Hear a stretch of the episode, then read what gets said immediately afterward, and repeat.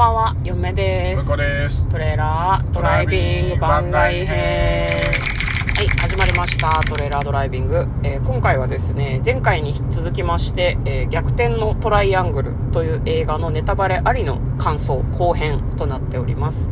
えー前編の方を聞いてほしいんですが、若干汚い表現が含まれますので、あの、お食事中の方などはお控えいただくとよろしいかと思います。後編。嫁は見ていて、ポーラという船員がうん。一番なんか真人間だなって思いました。ああ、まあね。仕事に忠実で。うん。なんか女性の軍人さんみたいな感じで、まあ一応その、なんだろうな、スタッフたちをちゃんとこう盛り上げたりとか、船長、ボロボロの船長をこう、なんだろうな、こう、どうにかなるように、船長がちゃんと仕事するようにっていうのをすごいなんか自分がやれる範囲で頑張ってやったり、あと無人島に着いてからもお金持ちの人たちをお客さんとして扱ったり、すごい偉いなと思って見てました。あの人が一番頑張ってた。あの人が一番普通。はい。向こうは。なるほどね。向こうは。え、向こうは向こうはってどういうこと？向こうは。どの、どのキャラクターが一番こう気になってた？好きだった？そういうのはあんまり考えなかった。ああ、そんな、ああ、そうねう。ん。だったキャラはいないか 割とね、あの、向こうはこういろんなことに寛容なはずなんだけど、うんその向こうが好きなキャラはいない映画ですというふうに今言いました。こいつ好きってやっぱ、でも、あれだよね。はいこう、ああいう極限状態も含めてさ、うん。こう全部見ちゃうとやっぱりこう、一概にこの人大好きみたいなさ言えないよね、なかなかね。なるほどね。うんそれなんか嫁がおかしいみたいな話。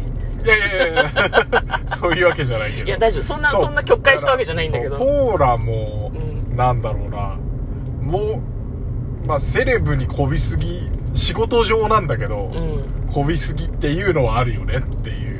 そうね。だから、うん権力に弱いというか、仕事人間なんだろうね、きっとね。うん端的に言ってしまうと。まあ、あと、あれだね、その、前半では、えっ、と、映画が3部構成になってて、2部目の、まあ、その、うん船の中の話をしましたけど、なんか、金持ちたちがとにかくやばいやつばっかりでよかったですよね。そうね。うんまあ、その向こうが前半の方で説明してましたけどなんかお金持ちのねロシア人の奥さんがその私はこんな優雅に生活してるけどみんな働き詰めでかわいそうって言って仕事してる人たちを船の甲板に集めて水着着せてなんかこのスライダーで海に飛び込めっていうのをやってて楽しいでしょ？いいことして気分がいいわって言ってて。頭湧いてんじゃねえのかって思ったよね ちょっとね。あと、なんだろう、武器商人のね、はいはいはいはい。ご夫婦がいたりとかね。すごい上品なさそう。老夫婦でなんか全然嫌な感じしないのね。そうそうそうそう。で、お互いに愛し合っていて、うん。こう、あの時は大変だったな、みたいなことを言ってるんだけど、売ってるものは武器っていうね。ね。しかもそれをさ食事の席でこう同席したこう人たちにね「うん。えで何をされてるんですか?」って言われてずーっと何言ってるか言わないんだよね。だから言うのやばいって分かってるんだよね。二人ともね。手榴弾よ。とか言っててすごい。笑い事じゃないんだけどなんか対物兵器とか地雷って言えばいいのにね。とか言ってて、えー、やばーと思って。でその人たちが、えー手榴弾で吹っ飛んでるのもすごいなんか皮肉が効いてるなあれはちゃんと劇場全体がちょっと笑いにね、うん包まれたよね。なんか笑うところじゃないんだけど、なんかイギリス的なすごいなんか笑いみたいな感じが、監督の、なんだろう、うんフランスの映画だった気がするんだけど、どうだったかな？ちょっとなんかすごいニニヒルなというか、皮肉な笑いみたいな感じがすごくしましたね。そうね。まあ、ただ、なんだろう、あそこの夫婦愛は本物なんだなとはなんか思いましたね。逃げる時に、奥奥さんが吐いてる時に旦那さんが帽子に吐いていいよって言ってたのは、あのうん、武器商人の夫婦だったから、あ、互いに愛し合ってるのは本当なんだと思って、そこもなんか、すごいなんか、非対称性というか、そうへ変な気持ちになったね、すごくね。人を殺す兵器を売って、なんかそれでお金を儲けて豪華客船で旅してるって嫌なやつな感じがするけど、お互いのことを愛してるのは本当なんでしょううん。だ多分家族とかにもね、うん。優しいんだろうね。ね、なんか、人間たちってやべえなっていう気持ちになんかすごいなりましたよね。確かに。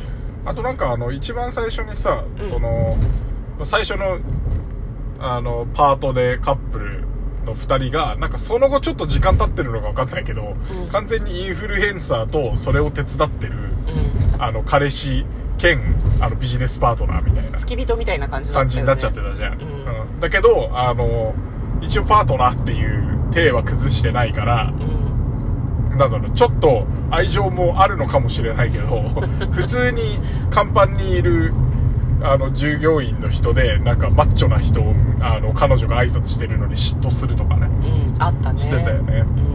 うん。であれどうなんだろうね。最終的に分かんなかったけど、あの、それを告げ口したことで降ろされてたじゃん。降ろされてたね。うんでもあれで降ろされたせいで、あの、襲われたんじゃないかなって俺は思ってるんだけど。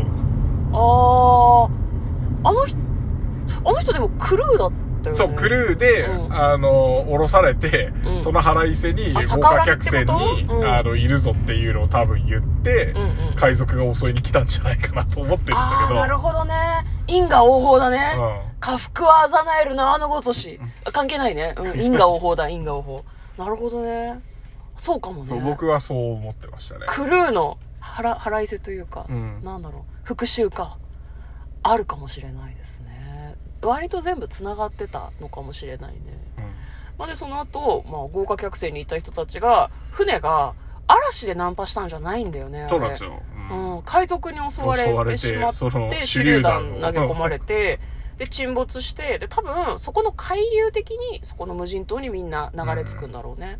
で、まあなんか、入り江みたいなところに流れ着いたんだけど、生きてる人たち多分5人、6人ぐらいしかいなかったよね。そうだね。まあ他の人は別なところで救助されてるのかもしれないけど、そうだね。まあ、主要キャラっていう感じで残ってましたね。ね、ロシア人大富豪と、あとなんか、そ操縦というか、エンジン室にいたという男性と、まああと、インフルエンサーカップルと、まああと、ポーラが最初いたんだけど、そこにトイレ掃除をやっていたアジア人の女性が、まあその水とか、スナック菓子とかを積んだアビゲイルね、そうそう、アビゲールね。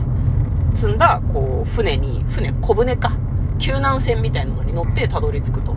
で、そっからそこでの生活が始まるんだけど、ね、アビゲールが一番いろいろできるんだよね。うん火も起こせるし、魚も取れるし、ね、こう割とサバイバル知識がある料から、理できるし彼女が、まあ、そのここで一番偉いキャプテンは私だって言って自分が料理したタコをキャプテンは誰だって言いながらみんなに投げていくのが面白かったですね、みんなあのきびだんごで家来になる犬猿記事みたいな感じでキャプテンは誰だ？タコ投げる。あなただ！みたいなことをずっと全員言っていくからすごい面白かったですね。うん。でなんかそのインフルエンサーカップルが最初から出ていてモデルの男性がいたけどなんか本作の中ではそのモデルの男性が彼の肉体をもってしてこうなんて言うんだろう。いいいいこういい目に遭うみたいな感じだったじゃん。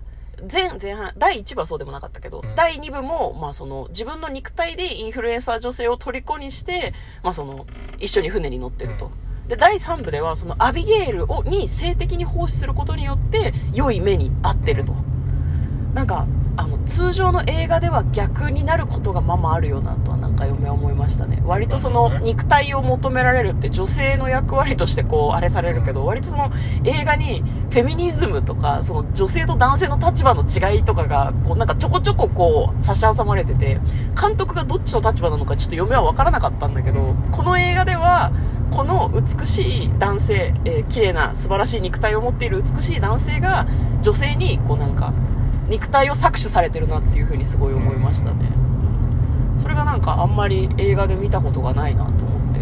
確かにそうだね。ね。でそれにあんまり嫌悪感とか不快感とかを抱かないのがなんか非対称性を感じましたね。女性がそういう役割を担わされてたら私はうわーって思うんだけどあそっか、まあ、性的に奉仕ねって普通に思ってしまってなるほど、ね。なんかね同じぐらい嫌悪感を感じてもいいはずなのになとはなんかすごい思いましたね、この辺にあったラーメン屋さんってなくなったんですか？いやい地元帰ってきたから、急に地元の話をしださないでいただす。いません。大丈夫です、うんでもなん。かでも全体的にそうね終盤にかけてはなんか楽しそうだったよね無人島の生活ね。無人島意外とね、だからなんかこう、リーダーとか決まっちゃって、まあそれに役割がつくと、結構、まあでも、そんな中でも、なんだろうな、男女関係みたいなところで、うん。少し圧力が出てしまうみたいなうん。あったねのは、なんだろうね、人間そうだよねっていう。うん。すごいね。なんか最初すごいギスギスしてたけどやっぱりリーダーが決まって食うものうん。とか役割が決まるとみんななんとなく落ち着くんだなっていうのがなんかちょっと面白かったよね、うなんかこのまま楽しい島での生活が続くのかなと思ったら、まあ、実はその島がどうやらどこかのリゾート地うんみたいで、なんか反対側にね、普通にこう、リゾート的にちょっとだけ開発されたとこがあって、そうそうそう。だからた多分そのエレベーターに乗ると、普通に人々がバカンスを楽しんでるところに出るんだろうね、きっとね。うんまあ、でもラストはねちょっとなかなかラストも皮肉効いてたなと思って、そうね。あれでもみんな助かるのかね。どっちなんだろうね。どっちだったんだろうねっていうう、ん。だから、アビゲイルが、まあそのあれだよね、アジア人のその下働きのトイレ掃除の女性だったんだけど、アビゲイルがキャプテンとしての役割を失いかけて、まあその一緒にいたモデルの女性を石で殴り殺そうとするんだけど、女性はそれに気づいてたよね。うん、あ気づいてたのかな？気づいてたんじゃない？気づいてたのか、まあ、気づいはっきりと気づいてる描写はなかったけど。うん。まあでもタイミングいいところでねうん。あなたの役に立ちたいみたいな、ね私はあの、逆にアビゲイルをうん。モデルが殺すつもりなのかなと思ってたんだけどね。ね。邪魔だと思って、なんかどどっちのつもりだったんだろうなっていう。なんかエレベーターに走っていけば大丈夫だった気もするしなんであそこでアビゲイルを待ってたんだろうなっていうのなんかちょっとわからなかったところですね。